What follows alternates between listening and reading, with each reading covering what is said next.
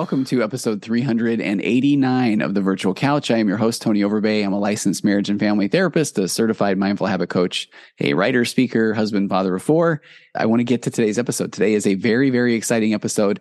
And so I'll just ask you to quickly go sign up for my newsletter. I will tell you that there are just many things in the works, many exciting things, an update to the Magnetic Marriage course, some new material in my Path Back Addiction Recovery course.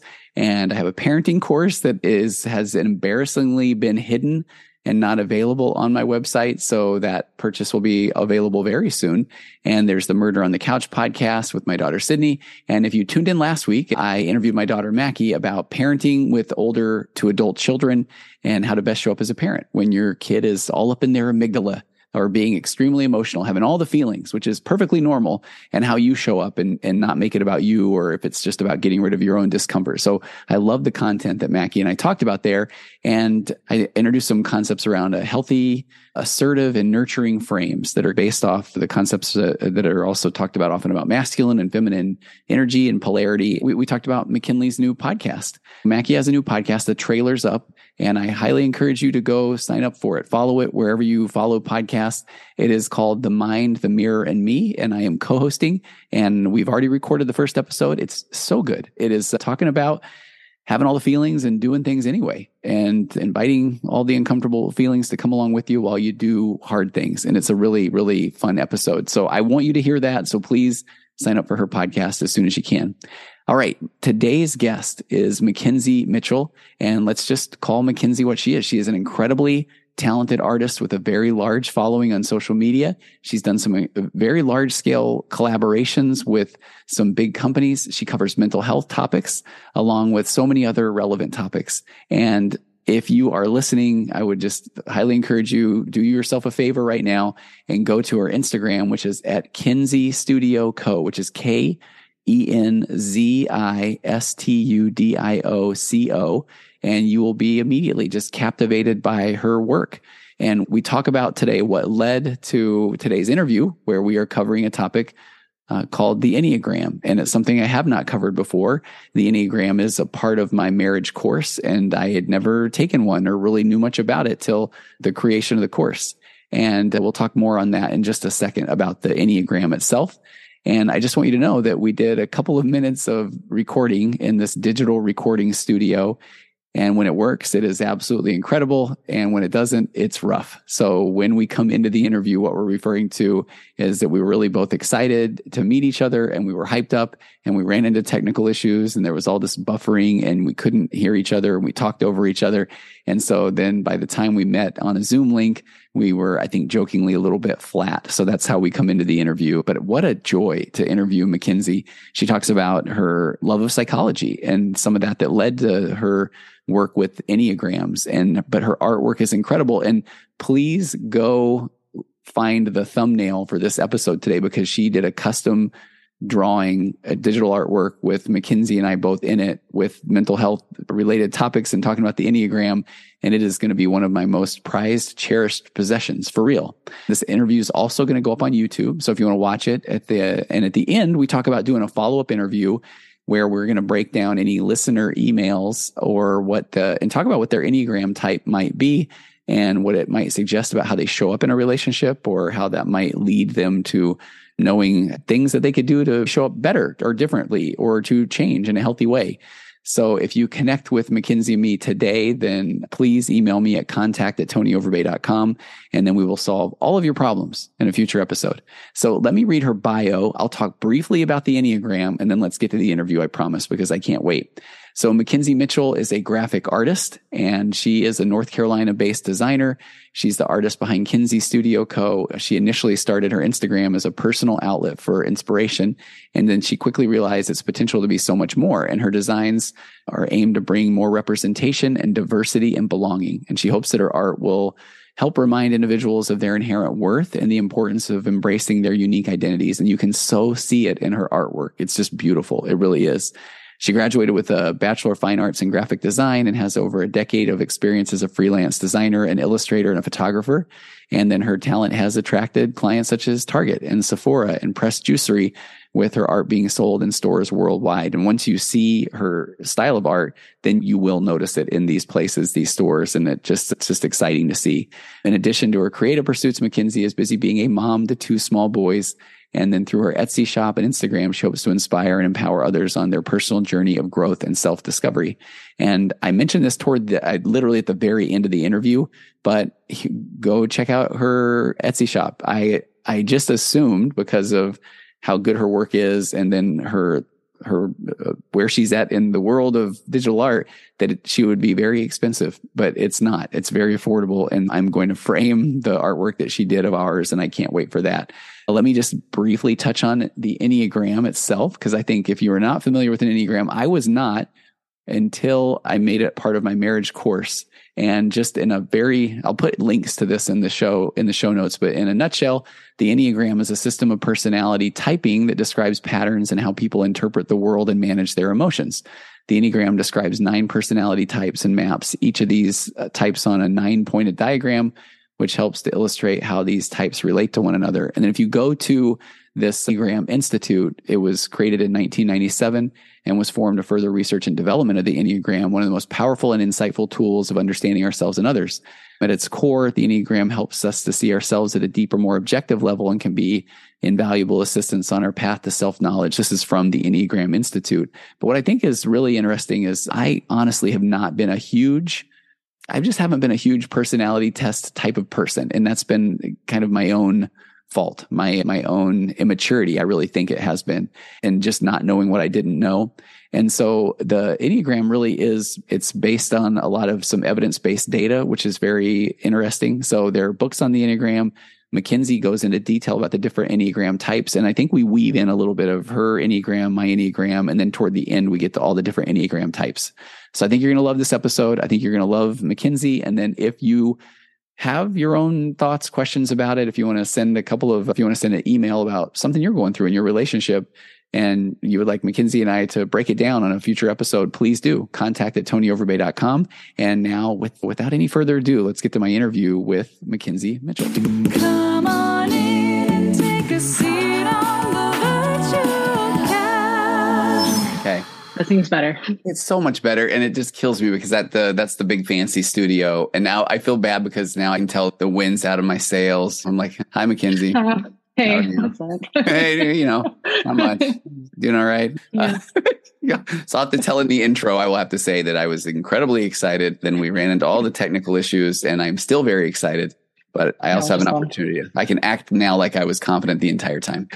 Yes. That's right. Exactly. Perfect. Right. Yeah. Thanks for joining me, though. I'm really excited to talk to you. I appreciate you. Welcome to the virtual couch. Thank you. No, this is really surreal for me because I've been listening to your podcast for years. And so when you reached out, I was like, no way. Like me? So this is awesome. I'm going to try well, not to fangirl. Okay. You're so kind, because if I, it's embarrassing though, because when I look at that, you would, I think you would post or reposted something of mine. And I just was, I just think I just said, oh, thank you. And then I all of a sudden, I like to see who reposts things. And I looked and holy cow, the art that you create, and you were doing a lot of, I think around Enneagrams at that time. And yes. And I just had my Enneagram done. And so I think I'd reached out to you and just said, hey, I'd love to talk to you about that. And I had no idea just the amount of like work that you've done and created, and you've done these big collaborations with Target and all these places. And then I did the wonderful thing where I got back to you a mere year and a half later. So I am so sorry about that. It's okay. It gave me a chance for my nerves to settle in and be like, oh, okay, gosh. I could do this. Okay. Oh, so I noticed when I did say Enneagram, you perked up a little bit, and maybe we just jump right in there. I've got a list of nerdy questions because I'm so nervous about not knowing what to ask a real artist, but I'm so curious about that. Tell me about your love or fascination about Enneagrams. Yeah, I think during that time, I was going through a period where I was like, who am I? You know, I felt mm-hmm. like I had lost myself a little bit in my marriage, and I was going through a divorce. And so I was kind of like, okay, what can I do to try and connect back to myself? And I was doing all these different like personality tests because okay. I was just like, I don't know who I am anymore. And the Enneagram really stuck because I felt like the first time I was like, wow, I really feel seen really in these different types and stuff. And so that's what kind of started yeah. it. Okay, I found mine. I'm going to pull it up here. I'm very curious. What is your Enneagram type? I think I'm a type four. And there's a couple, like in the Enneagram, you have a wing okay. where you would have like a four wing three or a four wing five. And within the four, there's also subtypes. And so I'm kind of the four that doesn't seem like a four. And so I had a kind of hard time nailing it down. But, mm. but yeah, I also really resonate a lot with the three. For a while, I thought it was a seven. Okay. so, okay. So are yeah. you okay? I don't know enough about Enneagram, but I really love it. And it's actually part of my marriage course is encouraging people to take the Enneagram. But I, mm-hmm. but, but I don't know it well enough. Do you speak pretty fluent Enneagram? I like, I'm just a really big fan. I'm definitely okay. not an expert, but I mean, yeah. I can okay, kind then, of go then through it. I would love to hear more because maybe this is a very clever, unique way. See, I'm trying to be very creative because I'm yes. talking to a creative person to then tell us about yourself. Tell me about why you felt you were one thing and what you are now and what that means through the Enneagram. Yeah, I think along with trying to find myself again, I was having a hard time just picking up on really what do I resonate with, not what I've tried to be yes. or what I want others to see me as. And so that was navigating. I was like, well, I want to seem like a type three, you know, or I want to be the fun loving seven. Okay. But, so that was why I was getting hung up on it. And well, and what is it about more, like uh, the three? What what was it about? So I've got it up here. So the achiever, is that something you yes. felt like you needed to be?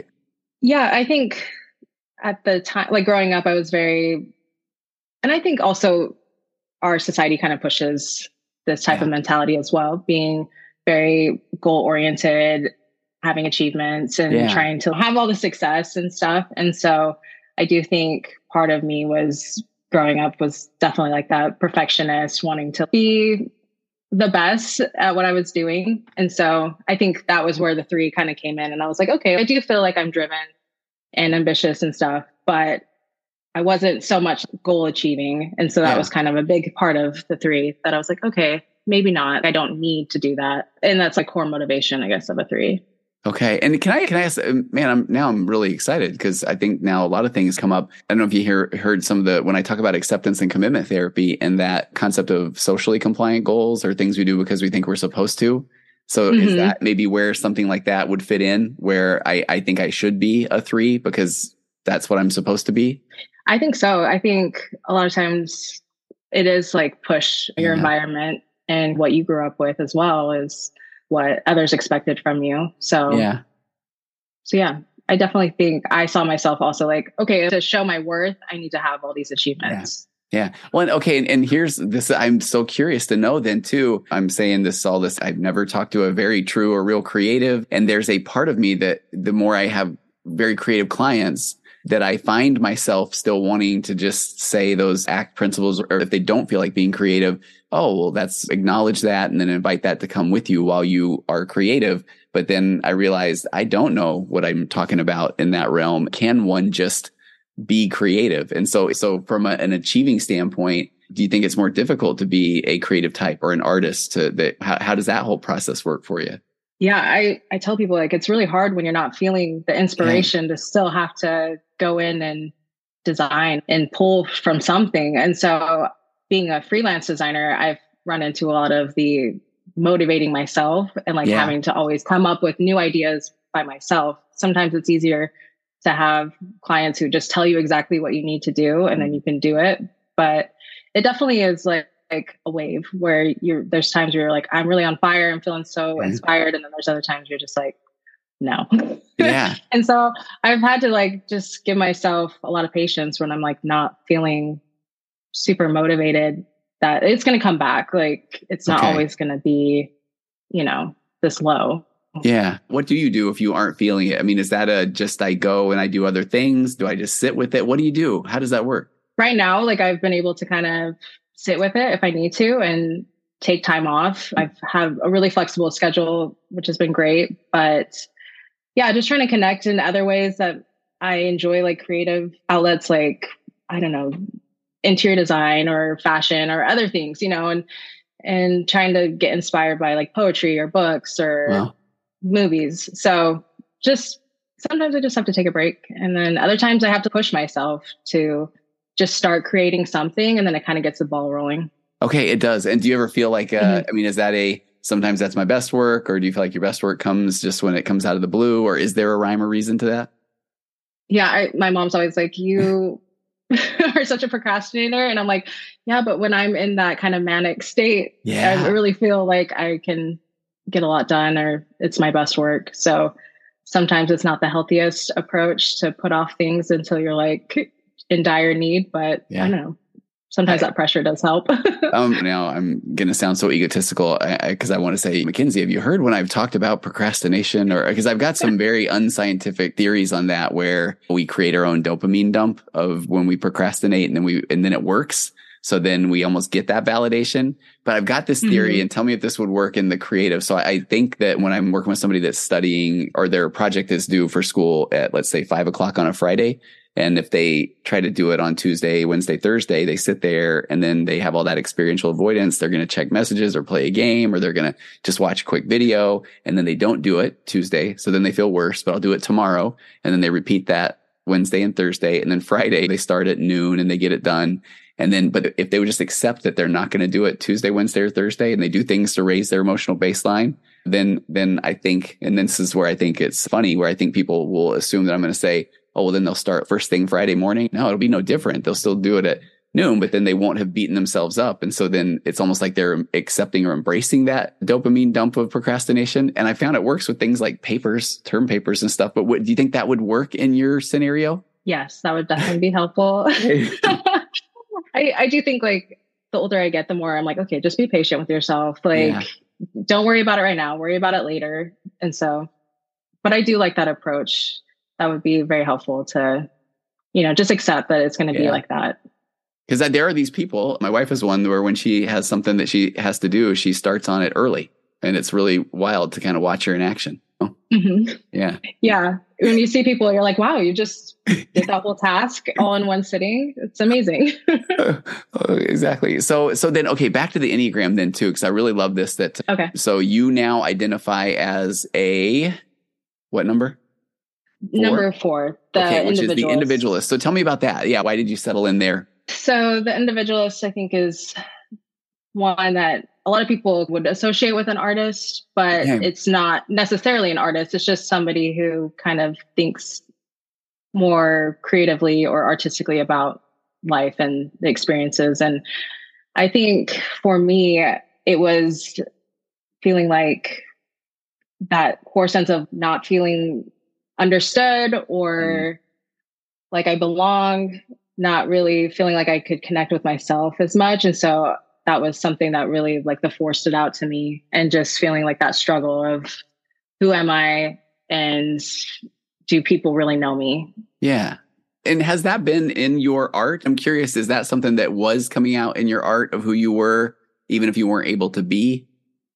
Yeah, I think like my art, it's been nice because it's been a journey along with me as what I'm going through at the time and uh-huh. what I want to see. And I think that's been important for me to allow others to see themselves in my artwork and to feel seen, and through different ways like diversity or yeah. just different paths that people are on. I want them to feel like they could come and see, you know, themselves in it. So I do think sometimes it's hard to introspect, but the more awareness that you have, the easier it is.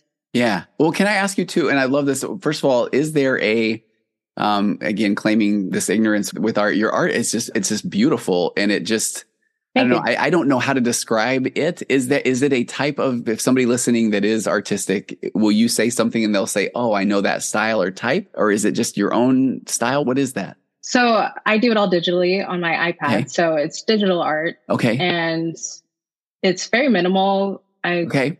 enjoy more neutral tones and yeah. I think like where you're like, you're a true artist. But I was growing up, I always felt like, I don't know. I, I would see other artists and I'm like, they're amazing. They could do so much detail and realistic. And so I think I've played to my strengths of, okay, this looks good, but it's still more simple and I can draw it, you know? So. Yeah, no, but I love what you just said, because it's funny. I wouldn't have thought of it that way, as more simple, or I don't know if you said min- minimalistic. I, I feel like an old man when I, I think I'm finally using the word satisfying or, but but it's, it is so, it's so peaceful, and it's just so satisfying to me just to see it, if that makes sense. Or I don't know if you hear that I very that. often. Yeah. My son, he loves to use satisfying as a word. So I love that. Oh, that's okay. How you All right. see it. Okay. That makes me very um, It, well, then yes. even like on your Etsy shop too, there's every, the categories: women, portraits, diversity, self-love and spirituality, plants, fruit and shapes, mental health, landscapes, zodiac artwork, religious. I think you validated me by just talking about what you do, that expressing yourself or the whole journey. Or, but I can go in and click on any of those, any of those. And then I just, I feel like there's a connection or something resonates there with me, and I can make a story of that, or it makes me feel a certain way, which I think is probably the goal. I, maybe, I don't know. Yeah. I mean, I, I always feel taken aback by people's reactions to the yeah. artwork and their messages to me of like how it's inspired them to do different things, to feel differently about themselves, or it's been the message that they needed to hear that day. And so mm-hmm. that just makes me feel very fulfilled as an artist yeah. that, okay, like I'm doing something that is helping others. And that's always been something that's been important to me. Yeah. Oh, I love that. Do you have specific things that you feel like you want to convey or portray with an image, and maybe other people will have all kinds of different responses or reactions? Yeah, I think I first want people to come to my page and see like themselves on that page, because I do feel like diversity has been something that wasn't represented enough. And so yeah. I want everybody, all kinds of body types, ethnicities, religious backgrounds. Like I want them to come and feel seen and inspired. But I think overall, I just, yeah, like I just want people to have a sense of more of themselves when they see my work. Yeah. So do you ever have people that will describe something and it's completely not what you had in mind when you created the art? Yeah. I mean, people take it and create poetry to go along with it, or a whole story. And I'm like, wow, okay. I, I was, yeah, like it's, it's really awesome that people can take something they see and then expound upon it. Yeah. Which I think is a great part about art. Yeah. Can I tell you one of the, when I was literally Googling questions to ask famous art, artistic people? You ready? Yes. Okay. Wait, hang on. I got to find it first so I can say, I can read it robotically so I can show you exactly. Yeah. Uh, let's see. Um, okay. Mikenzi, do you have a favorite piece and why? Oh man. Oh, now I feel like I butchered, because now I don't want to make fun of that, but I'm making fun of the fact that that should be an easy question. I literally was Googling things to ask you, but when I, I may, I I won't, I was going to say I may edit all that out because I want this to sound so very powerful and serious, but I appreciate your humor as well and going with me on this. So is there a particular piece, if somebody is going to go on your Instagram or on your Etsy shop, that would say this is something that then they will hear the story and it will, they can look at that picture and it will resonate with them? I think probably one of my favorite designs that I did was for the Press Juicery Black History Month labels. Okay. It was kind of one of my first big projects, and I'm kind of hard on myself. And so a lot of times I do things and I'm like, eh, I don't really care for that, you know, and mm-hmm. like others are like, oh, but I'm like, it could be better. And so like, I do have a hard time sometimes loving what I do, but that okay. label, I don't know, like I was proud of it and I was proud to see it go across the country and people being so excited about it. And so yeah. that's probably my favorite. Hey, what's that? What's that like? What's that whole process like? I mean, do you get contacted by them? Are you blown away? Does it take a long time to come to fruition, or what's that like? Yes. Yeah, so every time somebody reaches out to me, I'm just, you know, I have that dope, like, why me? You know, oh, like, and yeah. so I've had to say, so be like, okay, like this is awesome, but it does take, take some time to, for it to sink in. And but it's been amazing, like all the opportunities that I've been able to have. And in something like that, or something like a, a Target or something like that, do you have full creative say in that space? Yeah. So some of the projects they'll have outlines for, where they kind of are like, we want this specific scene or whatever. But then other times it's like, oh, whatever you feel like would go well with the creative brief. So a yeah. lot of it, I do have a lot of creative freedom, which has been nice. And then I have a couple art licensors who take my artwork that I've already done, and then they'll put it onto different products and then okay. get it into stores. So yeah, it's really been nice to be able to kind of have that creative freedom. I started out doing graphic design, and so it was a little bit hard to have other people be like, this is exactly what I want, and you have to okay. make it happen. Yeah. So being able to just do what I want and see, it's been yeah. really nice. What was that whole journey like? And I really am curious, the, I know it maybe is a stereotypical question, but when did you know that you wanted to do this? And tell me about your journey. When did it, when did you just feel that you were this creative person and this is what you want to do? And were you told no and all those things? Yeah. So when I went to college, I was actually, there's like two paths that I wanted to take. It was either okay. something creative or psychology. Like really? I was like, I want to be a therapist. Yeah. Okay. So I really loved therapy, and it had been such a helpful thing up until that point in my life. Yeah. And so I wanted to be somebody who could help others. But my roommate had homework one day, and it was a, from her graphic design class. And I was like, that looks like a ton of fun. So wow.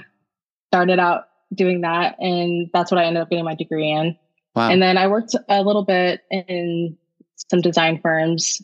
But when I had my first son, I started working from home. I was doing more. I was had an Etsy shop, but it was just custom paintings, mm-hmm. watercolor paintings and portraits for people. And that I got burnt out on that really quick because everything was customized. Oh, okay. And then when I started going through my divorce, I was just feeling really lost. I felt like I needed a way to connect back to myself, and I knew doing something creative would be best for me. And I got an iPad and Apple Pencil, and I just started drawing. I made my wow. Instagram account. It's just a way to have some accountability and post to it just for fun. Yeah. And I had no expectation of getting jobs from it or working wow. and becoming a full-time illustrator. So really? It really just kind of wow navigated this path that I did not expect. So you really were, you were just yeah, Etsy shop, some custom work, and then just started posting things uh, mm-hmm. that you were just doing for yourself? Just for fun. Yeah. Just for wow. myself. Oh, and I, I was still that. doing some custom portraits for people, but I kind of wow. wanted to get away from that. And yeah, I, it was not what I expected. So yeah. that's why this whole journey has just been very organic and very surreal. Okay. And I'm trying to figure out where I want to go from here. Yeah. I so worry these are the most obvious questions, but do your kids inspire you with your art, or is that a completely separate category for you? They, I feel like a lot of my artwork is inspired by kind of my personal journey and like what I'm kind of interested in. Yeah. My kids, I mean, I'm inspired to work hard so that I can provide for yeah. them. Yeah. And I do, like, it makes me really happy. My son always wants to take some of my journals with him to school and draw on them oh. and stuff. And so, so yeah. That's cool. Are either of your boys very creative or artistic? Can you tell at this point? Yeah. My oldest, I keep being like, do you want to play sports? And he's like, no, I just want to do art. So okay. he's very much into art.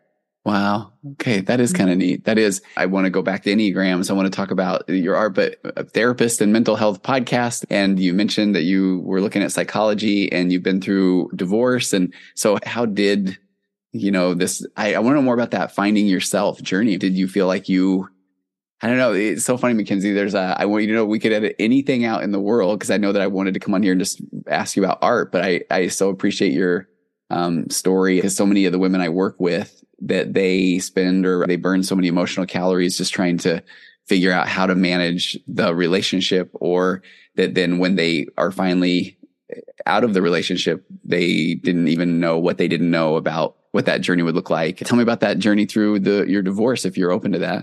Yeah, I think, yeah, I felt like a lot of the perfectionism kicked up in my relationship. I felt like I was a chronic people pleaser. I just okay. wanted to be liked. I wanted everybody to see me as this amazing, wonderful person who has no flaws. And yeah. so I was trying so hard to, I think, mask myself and be what everybody else, I thought everybody else would be happy to see. And yeah. so once I kind of got out of that relationship, I was like, oh, wow, okay. Like I have now this chance to really self-reflect and see, you know, now I'm like by myself and just feeling very disconnected from my body at that time. Mm. I felt just kind of numbed out and dissociated. And so yeah. kind of working with my therapist to just connect to my body again. Like that was the first steps of like, I was like, I should, I feel like I should be feeling so much yeah. emotions and I'm just not.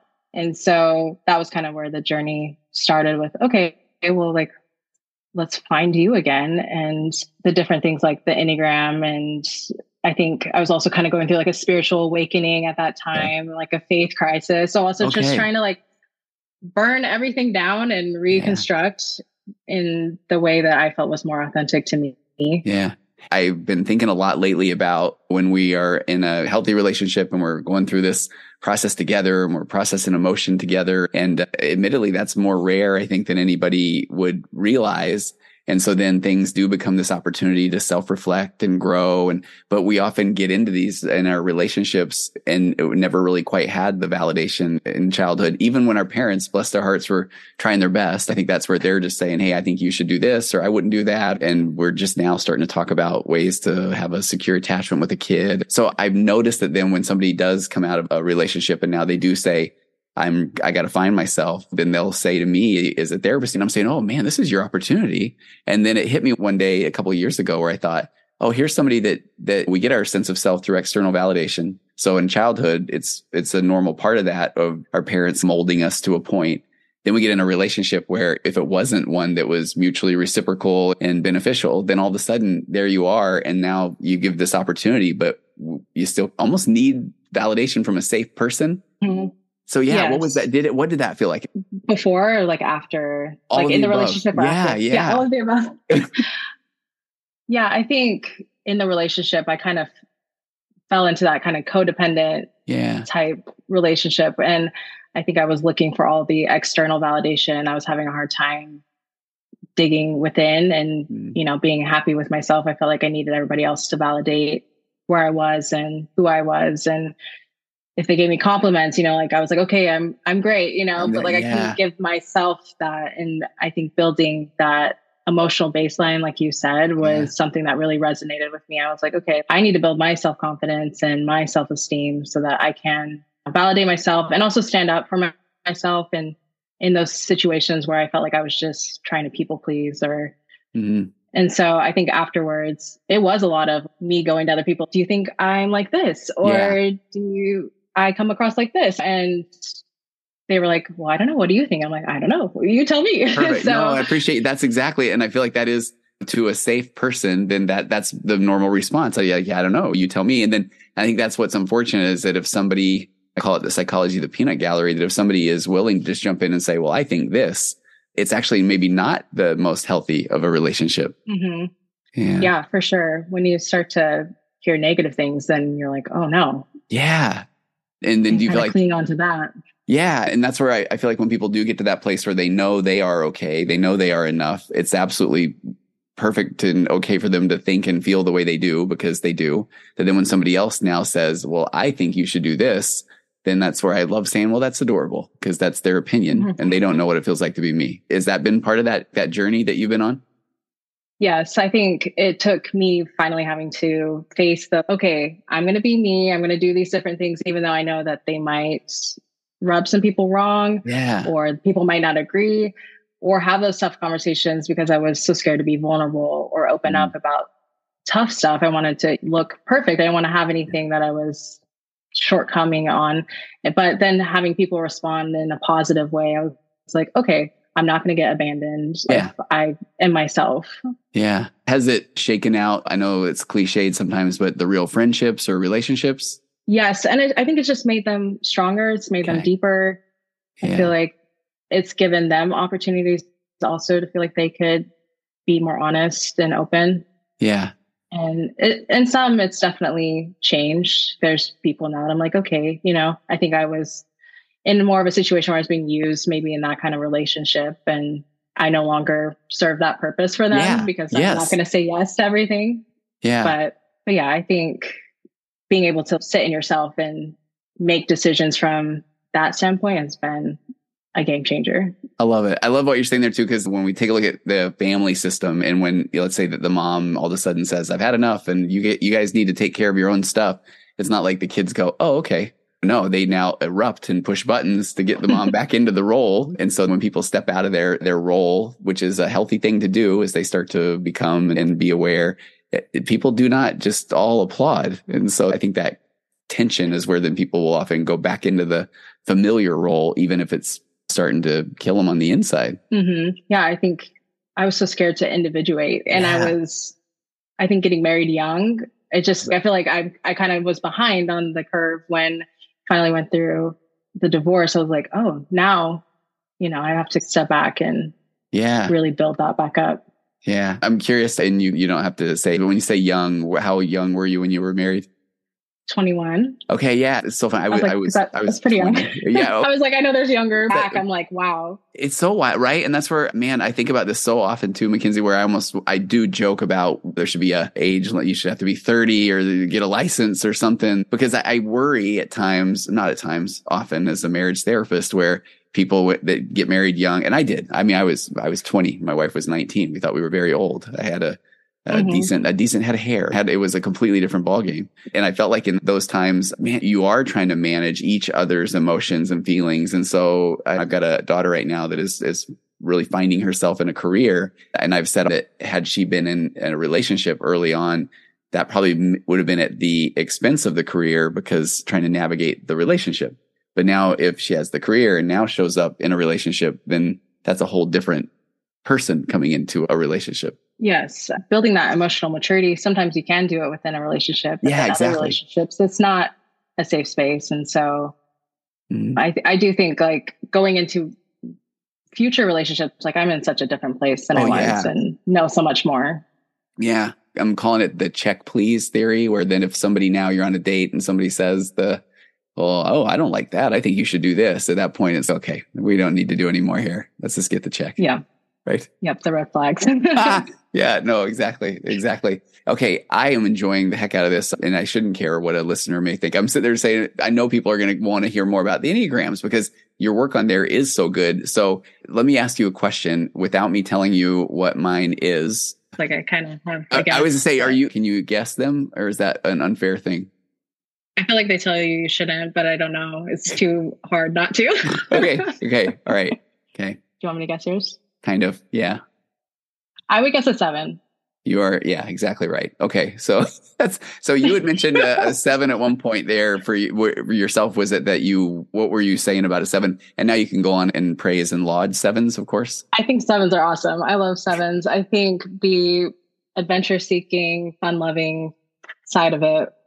I definitely, I love to travel and I love new adventures. And I think I'm a pretty spontaneous person. So yeah. Those are kind of qualities that I associated, I think, with a seven. I think at the time when I thought I was maybe a seven, it was because I was avoiding a lot of the pain and discomfort. I was going to say, tell us about the dark side of seven, because I'm okay with that. I've got it pulled up in front of me here. And, and I love what you were saying, because, and I want to tell you, I so appreciated the work you were doing at that time when I did reach out to you, because you did make me feel seen with that, because your, your explanation, what you did with the Enneagrams was my go-to, where I went to with that. And it was funny because there was all the positive side, which I thought, that's amazing, that then I was okay with the, I, I call it the dark side, but it's probably not that. Yeah. Yeah. So that, do you feel like you didn't identify with that hidden side as much? I think that struggle to feel the pain and discomfort, I definitely was feeling it, but I was not showing it externally. And yeah. So I would be smiling, but I'd be like, oh man, I'm just really torn up inside, but nobody would know that around me because I was wanted to come across as positive. Yeah. But I do think with the sevens, that was kind of a thing that they were like, no, they really do push those hard feelings away. Yes, they do. And so I was like, no, they, they're in me. Yeah. just, yeah. I think the sevens are great at being that person that will uplift other people, and they have great energy, and I really love the sevens in my life. They bring so much fun. It may be fun to have around, and then yeah. you send them home when they when they get to be a little little much. Yeah, yeah, and it's kind of like a fun challenge, I think, to bring maybe some of those deeper parts of them out, because they're definitely there. I just think it's yeah. them needing that safe space. You're very, you're saying it very kind. Okay, but the four, what what is that hidden side of the four? I think a lot of times people associate fours with the very emotionally, overly emotional okay. type, that they're externally, like you can really see it on them. And with the subtype that I found that I was, it was the opposite, where there'd be, like I said, everything's inside, internalized, mm. and you're not going to see it on the outside. They're trying to be strong and seem like stoic, but they definitely are have a lot of emotion hiding behind that. But I think a lot of fours, you know, when they're like in a good or bad mood, it's okay all over them. Mm-hmm. Yeah. Okay. And maybe I've done this backwards too. You had mentioned earlier the wings. And so can you talk a little bit about that or how that works? Yeah. So each number, you would have a wing either on the left or right side of it. So if you were a four, you could have a four wing three or a four wing five. So it's only going to be the number before or after it. Okay. And that means that you would pull a lot of the characteristics also from that other number. So each one has a different name, the wing types, but say, for instance, a four, if they have a wing three, then they're going to be kind of more motivated by achievements. Okay. But their core motivation is still going to be what a four would be. Oh. And then like a seven, you could have a wing six or a wing eight. I think like a wing six is very... Loyalist? Um, so what, the okay. loyalists. I think like the preppers, they think ahead and yeah. are nervous about the future and other things that could happen. And so they're very good about being vigilant and preparing for all outcomes. And then the eight is the challenger protector. And I feel like they're like, to me, kind of like the activists, they stand up for the underprivileged people. And so I love that. But yeah, that's I, like I mean, kind of how the wings work. Okay. Well, and that one, because I, I am none of the six, but a lot of that eight does resonate. I love what we're, you, we were saying earlier. You have to find yourself. I did ten years in a career I didn't care about and didn't know that I could care as much about something. And in this mental health space, I want nothing more than to preach it from the rooftops. So I, I, I've never really thought about it that way of maybe identifying that more with the eight, that that concept. So for you then, so the wing five and five is the investigator. Is that what it is? And three is the achiever. So do yes. you identify more with the achiever then? I think so. I yeah. I think just, I want to be successful and have a positive impact on people and in like in my career, but mm. it's not, I don't think like what gives me that sense of like self-worth and confidence, but definitely is a driving force for what I do. Yeah. And then the the five, they're a little bit more analytical, kind of more introverted, and it reminds me of my dad. He's very logical and very private. And so I think a lot of times fives, they're kind of good at investigating things, doing research. It um, sounds like that would require patience and things like that.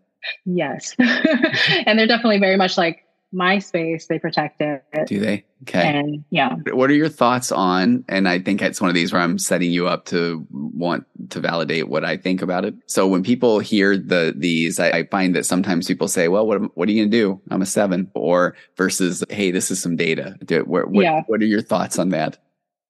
I do think like when I first was learning about it, I was like, oh, okay, that makes sense for why I'm doing this. And it's just me. That's yeah. how I am. And it is easy to fall into that. And I think at first you're like, okay, I feel very seen by this. Yeah. But the whole point of the Enneagram is to build awareness around these motivations so that you can hopefully change them or be better at recognizing when you, maybe a pattern is coming up and you know yeah. challenging that. Well, I, lo- I love that. And because that's the part when I first learned about it, I didn't spend enough time reading about those, that the hidden parts or the those kind of things, because I felt like that. Yeah, I love what you said. I felt so seen by the here's what it is. And then I almost felt very vulnerable when it said, and here's these parts that are lurking down below. I almost felt like it was some of that shadow self from uh, mm-hmm. Jung's work or that. And when we expose that and into the light, it's maybe not as scary as we think it is. Yes. I was like, should we go through the other numbers? So that yeah, please. Oh, if you don't mind, I feel I feel bad actually asking you to do so, but I've never done a podcast with anything about the Enneagram. If well, I know if I was listening, I was like, wait, I want to hear okay. my number. Thank you. Okay. Yeah. Can you talk about those? Yeah. Okay. So there's nine types. So number one, I have a cheat sheet. I'm just going to read it. So Good. That I can okay. get it right. But number one is the perfectionist reformer. They're the individuals are driven by a desire to be good, right, and morally upright. They have a strong sense of responsibility and strive for perfection. They are often principled, organized, and detail-oriented, but can also be critical and judgmental. So I guess that's the downside of the, the one. Da- yeah. And do you know ones in your life? Yes. My mom is, I feel like a one. She's taken a test and she's been between a one and a two, which would make sense because they're next to each other. Yeah. But she's very, very good at being very responsible and on top of things. And, and she's definitely, it's very right or wrong for yeah. her. There's always a line and it's not, there's no gray area. So she's definitely, I think, driven by those goals to be good yeah. and to do things right. Well, I'd like you, so, and I appreciate you bringing this up because I, I, the clients that I work with that do identify with Enneagram types, I feel like that is I'm trying to meet them where they're at, that a one, when they can really be aware of that all or nothing thinking, that that can really help them once they recognize that, not just go, well, what am I going to do? But now sit with some discomfort of taking in somebody else's opinion and really looking at that as their opinion. Mm-hmm. Yeah. yeah, for sure. Being a little bit more open-minded and less self-critical. I think their inner voice is so strong. And yeah. my mom's always, you know, I'm harder on myself than anybody could be mm. towards me. So it's definitely challenging that inner voice that's telling you you're not good enough all the time. Yeah. That's deep, man. Okay. Now I'm saying, okay, we're going to have to do a part two at some point as well. Cause I would love to just explore this because that, that yes. part, because you know how that shows up in the therapist's office often is that control. When I talk about, you can have love or control in an adult relationship, not both. And when, when mm-hmm. you assume good intentions or everybody's just trying their best with what they know, that then that's where I feel like, oh man, no, I can't, that person can't have a, a completely different opinion or else they're saying mine's wrong and they'll leave me. Which is not the case. Yeah. And that's definitely where I think as a mom-daughter relationship that we've had to navigate where it's like, okay, you can have your opinion. I can have mine. We don't have to get to the same place yeah. in agreeing. So yeah. Okay. So number two okay. is the helper giver. And these individuals are motivated by a need to be loved and appreciated. They are caring, generous, and nurturing, often putting others' needs before their own. They excel at building relationships and providing support, but may struggle with neglecting their own needs or setting boundaries. That and so. that, when I talk about the, the people that get in relationships, the, the pathologically kind, and it sounds like such a good trait to just be all giving and I will take care of everything for everybody and so that they can succeed. But then at some point, you lose your sense of self. And so I feel like mm-hmm. that, that one speaks to that Enneagram type quite a bit. Yeah. I think these people are easily taken advantage of because yeah. they do want to be there for everybody and do everything.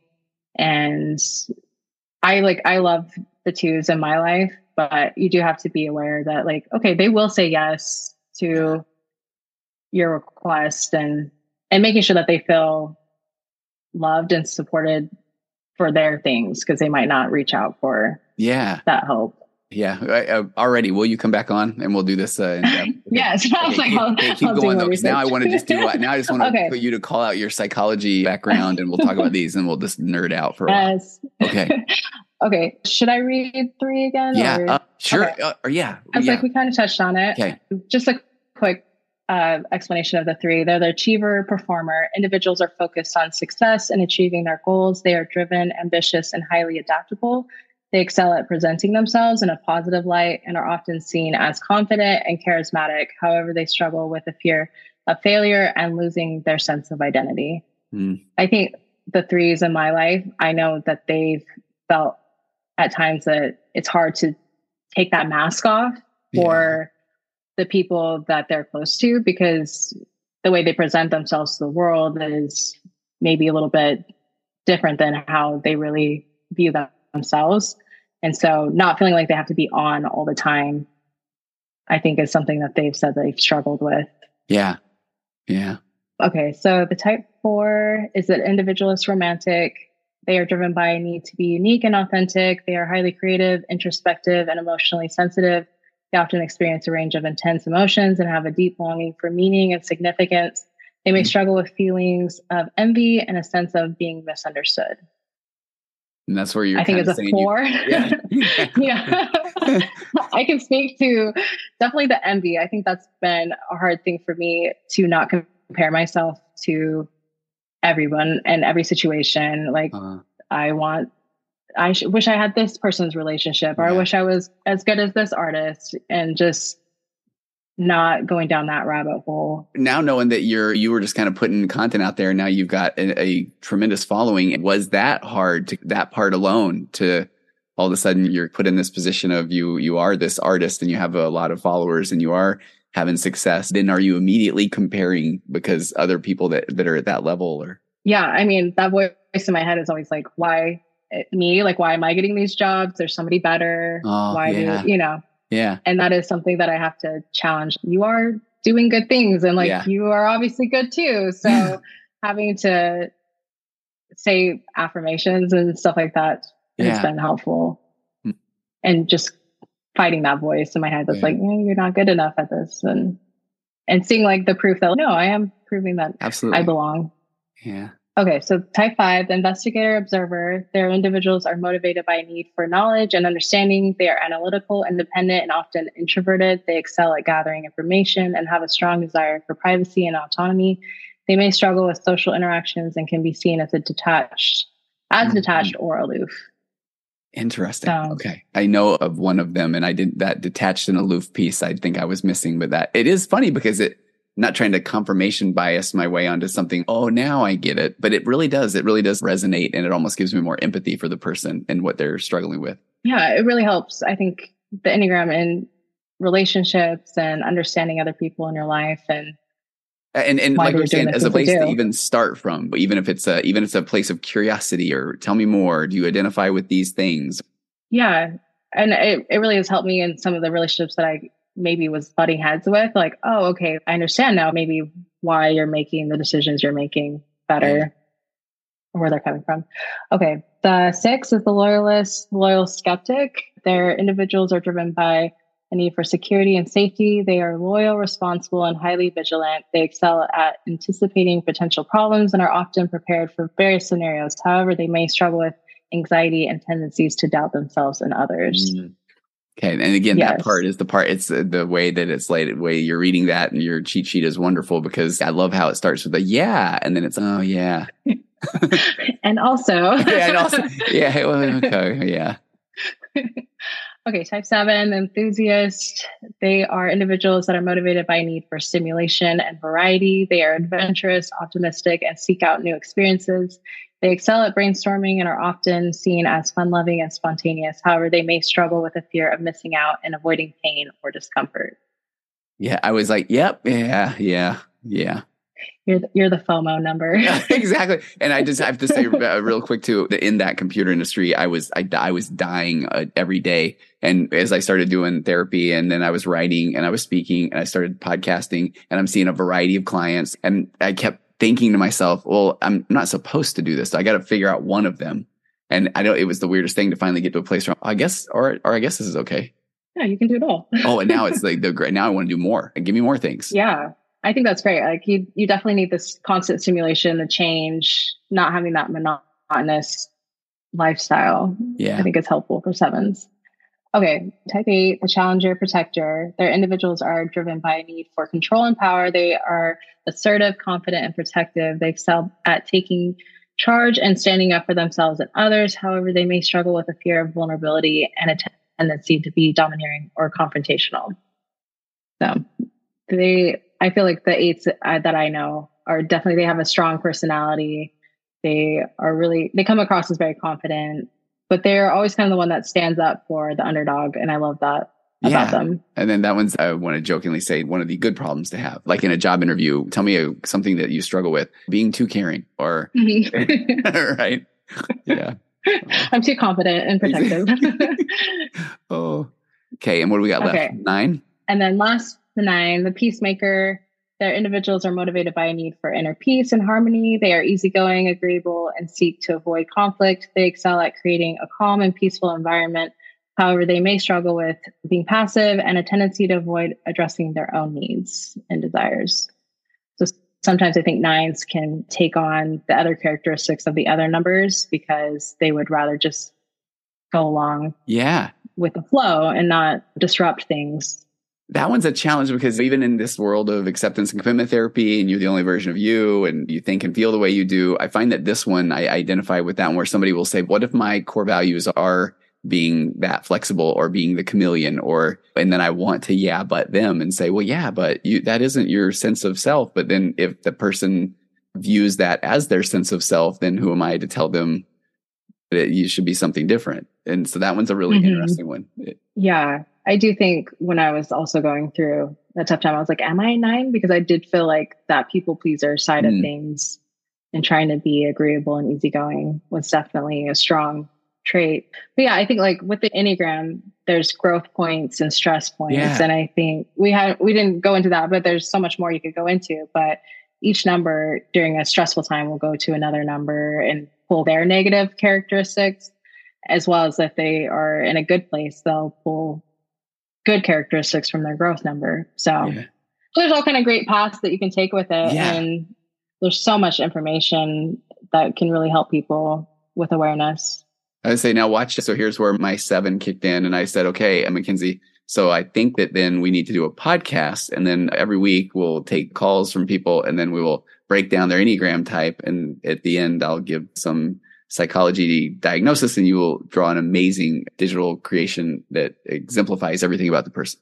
Does that work? I would love that. That would be amazing. Well, okay, I'm down. You, you have no idea that I'm, I'm thinking, okay, well, it sounds good to me. Okay.